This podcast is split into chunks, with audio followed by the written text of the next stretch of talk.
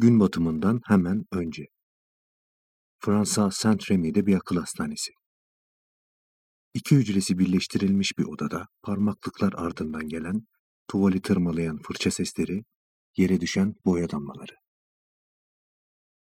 Hücresinin doğuya bakan penceresinden parmaklıklar ardından görebildiği kadar resmetti yıldızları.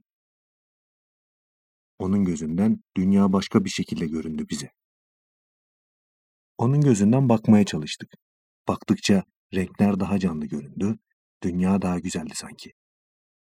Peki neydi bu akıl hastanesindeki ressamın ismi?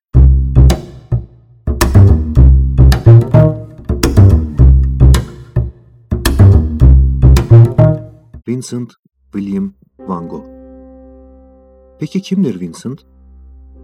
Bazılarımız onu sadece kestiği kulağından tanır. Ancak onun hayat hikayesinde daha fazlası saklıdır. Turuncu renkli saçları doğduğu ülkeden haber versin size. 1853 yılında Hollanda'da doğdu. Ciddi ve saygılı bir çocuktu. Resimle ilk temasları annesinin sulu boya çalışmalarıyla oldu. Tam anlamıyla resim yapmaya 27 yaşında başlayacaktı. İlk olarak sanat simsarlığı yapmaya başladı. Daha sonra bir kilisede rahip yardımcılığı, gönüllü öğretmenlik. Sürekli iş değiştirmesi, bir yerde kalıcı olmaması, bir de toplum baskısı eklenince kendini başarısız görmeye başladı. Psikolojik rahatsızlıkları vardı. Halüsinasyonlar ve nöbet krizleri hayatının sonuna kadar peşini bırakmayacaktı. O dönem hastalığı epilepsinin bir türü olarak nitelendirildi. Günümüzde bile her ne kadar manik depresif olarak tahmin edilse de hastalığın tam olarak ne olduğu bir merak konusu.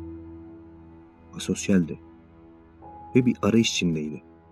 Hayatına anlam katacak, belki onu değerli kılacak bir şey.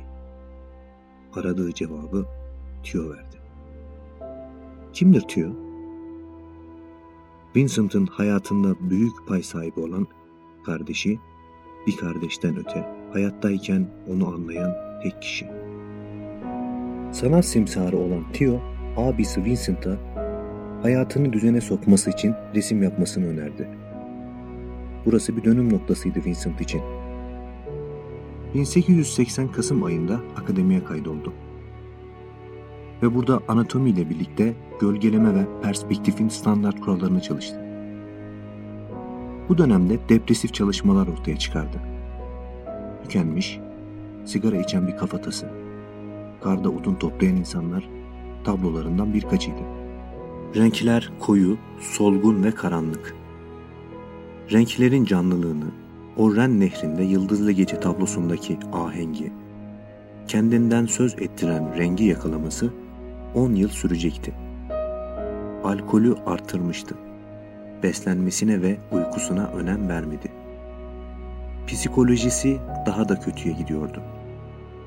1886 yıllarında Paris'teydi. Fernand Cormon'un atölyesinde çalışmaya başlamıştı. Daha önce etkilendiği Japon ukiyo ağaç oyma baskılarıyla denemelerde bulundu. Renkler canlanmaya başlamıştı bile. Artık fırçası daha cesurdu. Paris'te çeşitli sergiler düzenledi.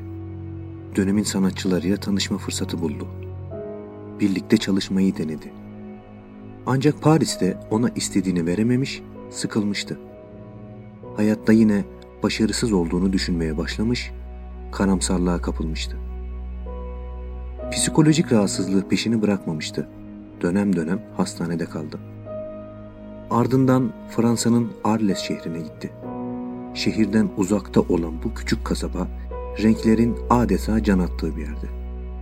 İleride kendisiyle özdeşleşecek olan bu şehir onun ilhamını besleyen renklerin ham maddesiydi adeta. Arles'te tablolarında olan o meşhur konakladığı sarı ev, sık sık ziyaret ettiği akıl hastanesinin avlusu ve kendi odasını resmettiği yatağı, sandalyesi ve nice birçok eser. İşte Fransa'nın en güzel güneşi Arles Sarı Ev'den çıkmıştır. Van Gogh'un sanatsal olarak en verimli ve en çarpıcı eserleri bu dönemde ortaya çıkar. Amacı bir sanat kolonisi kurmak ve bugüne dahi yapılmış şeylerden daha farklı, daha güzeli, daha iyisini yapmaktır. Günümüzde ününe katkısı olan ve hepimizi meraklandıran o meşhur olay da bu evde yaşanacaktır. Sarı evde yalnız değildir. Evi arkadaşı Gugin'le paylaşmaktadırlar. Kimdir bu Gugin? Paul Gugin Parisli bir ressamdır. Vincent'ın kardeşi Theo onu Van Gogh'la tanıştırır. Birlikte Sarı Ev'de kalırlar. Amaçları üretmek ve birbirlerinden beslenmek, sanata yeni bir tarz, yeni bir soluk getirmektir. Birlikte çalışmaya başlarlar. Ancak evdeki hesap çarşıya pek uymaz. Gugin kendisini bir öğretmen, bir usta olarak görmektedir. Hatta Van Gogh'un çok hızlı resmettiğini, önce çizeceği şeyi kafasında tasarlaması gerektiğini ve boyama konusunda boyaların üstünden çok geçtiğini, bu yüzden resimlerinin bir kil tabakası gibi olduğunu, bunun resim değil heykel olduğunu söyleyecek kadar ileri gider. İşte Vincent ve Gugin'in anlaşmazlığı burada başlar. Aynı evde kalan bu iki sanatçı sürekli tartışmaya başlarlar. Çatırdamalar iyice şiddetlenmeye başlamıştır. Birbirlerini huzursuz edecek derecede kavga ederler. Gugin belki bu sebeplerden, belki ailesinin yanına dönmek istemesinden, belki de taşra hayatından sıkıldığından evden ayrılmak istediğini söyler. Vincent hayal kırıklığına uğrar. Her ne kadar tartışsa da zaten asosyal ve yalnız olan Vincent'ın tek arkadaşıdır Gugin. Onu kaybetme düşüncesi bile onun psikolojik nöbet krizlerini tetikleyebilmektedir. Çünkü bugüne kadar hep yalnız olan Vincent için Gugin bir kurtuluştur, bir arkadaştır. 1888 yılının Kasım ayında yağmurlu bir havada Gugin yürüyüşe çıkmak için Sarı Ev'den çıkar. Bir iki cadde ilerledikten sonra peşinden gelen sesleri fark eder ve durur. Arkasını döndüğünde Vincent ona doğru bakmakta ve elinde tuttuğu usturayla Gugin'i izlemektedir. Gözleri her zamanki gibi değildir. Her zaman baktığı gibi bakmıyordur. Arbede çıkar. Aralarında şiddetli bir tartışma geçer. Hatta daha sonraları Gugin Vincent'ın usturayla üzerine geldiğini bile söyleyecektir. Birbirlerine zarar vermeden ayrılırlar. Daha sonra Vincent eve, Gugin bir otele gider. Sarı eve giden Vincent, Gugin'in gidiyor oluşunun tetiklediği psikolojik nöbet mi? Beni yalnız bırakma demenin kanlı, fiziksel feryadı mı? Ya da alkolün veya başka bir etken maddenin sonucu mu bilinmez. Elindeki usturayla kulağının bir parçasını keser. Aşırı kan kaybetmektedir kulağını ve yüzünü kapatacak şekilde bir bez ile sarar. Üzerini değiştirir, kesilen kulağının parçasını eline alır, sarmak için bir paket arar. Hala ayakta olan Vincent elindeki hediye paketiyle yola düşer. Ve daha önce tanıdığı bir hayat kadınına götürür. Ona şöyle der. Bu nesneyi dikkatli bir şekilde koru. Daha sonra sarı eve dönen Vincent komşularının polise haber vermesiyle hastaneye kaldırılır. Aşırı kan kaybetmiş ve baygındır. Gugin ise bir daha Sarı eve hiç dönmemiş Paris'e gitmiştir. Olayı soruşturan polis memurlarına ise lütfen onu uyandırırken nazik olun. Eğer beni sorarsa Paris'e döndüğümü söyleyin.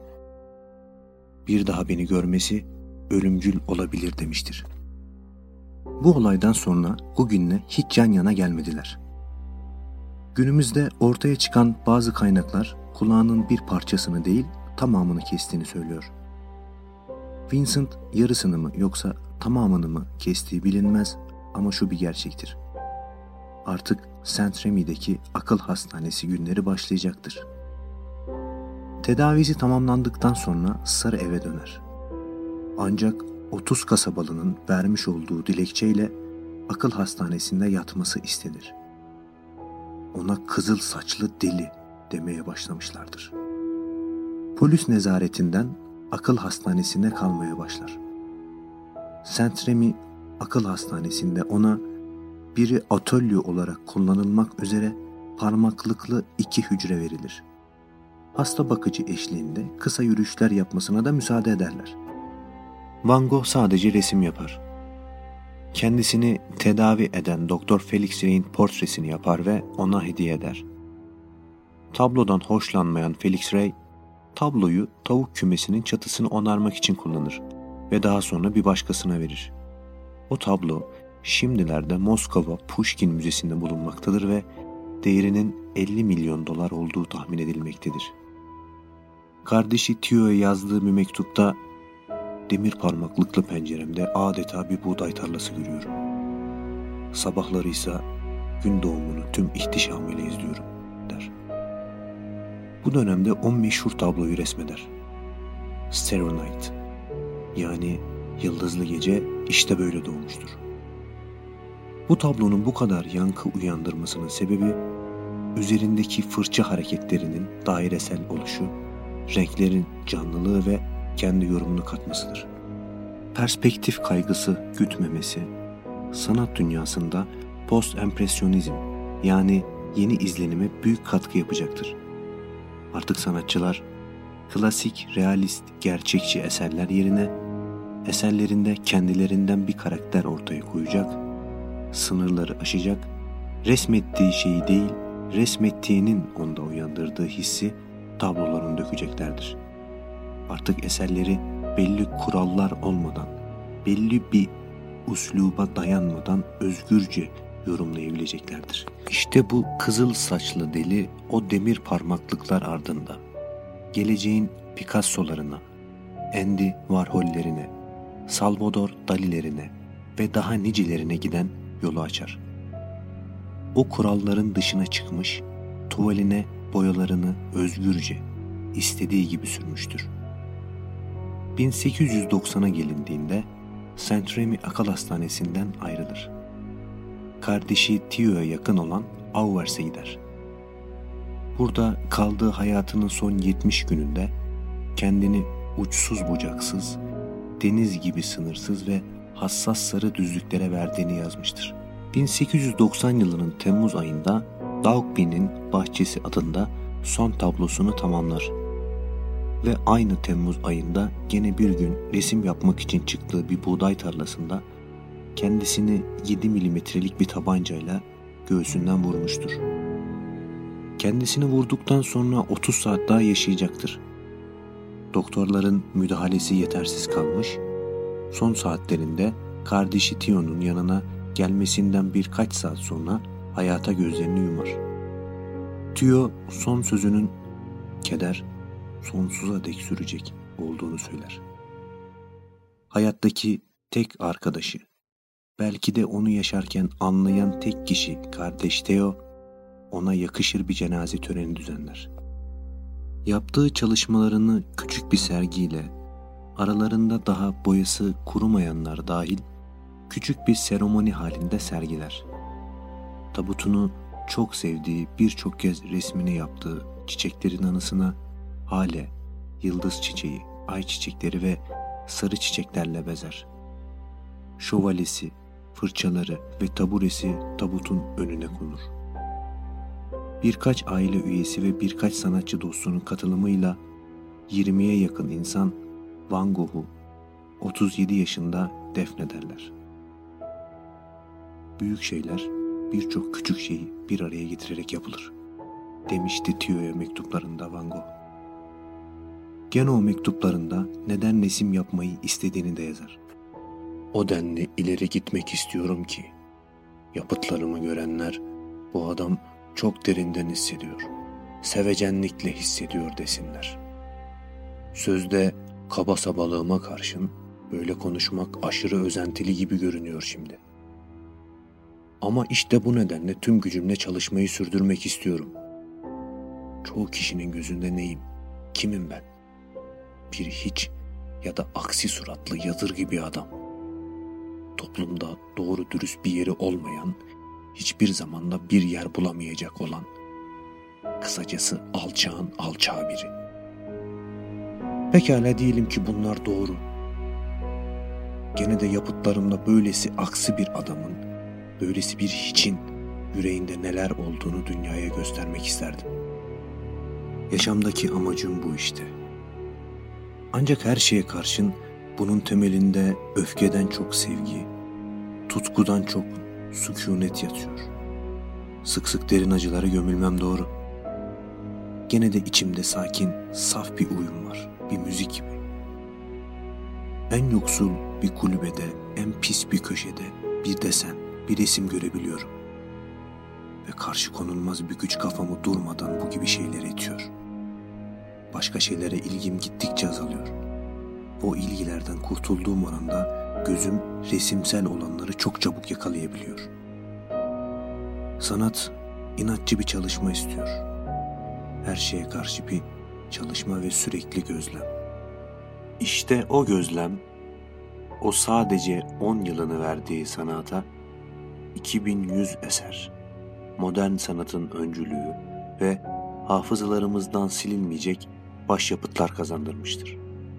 Vincent William Van Gogh Gününün kızıl saçlı delisi, günümüzün dehası.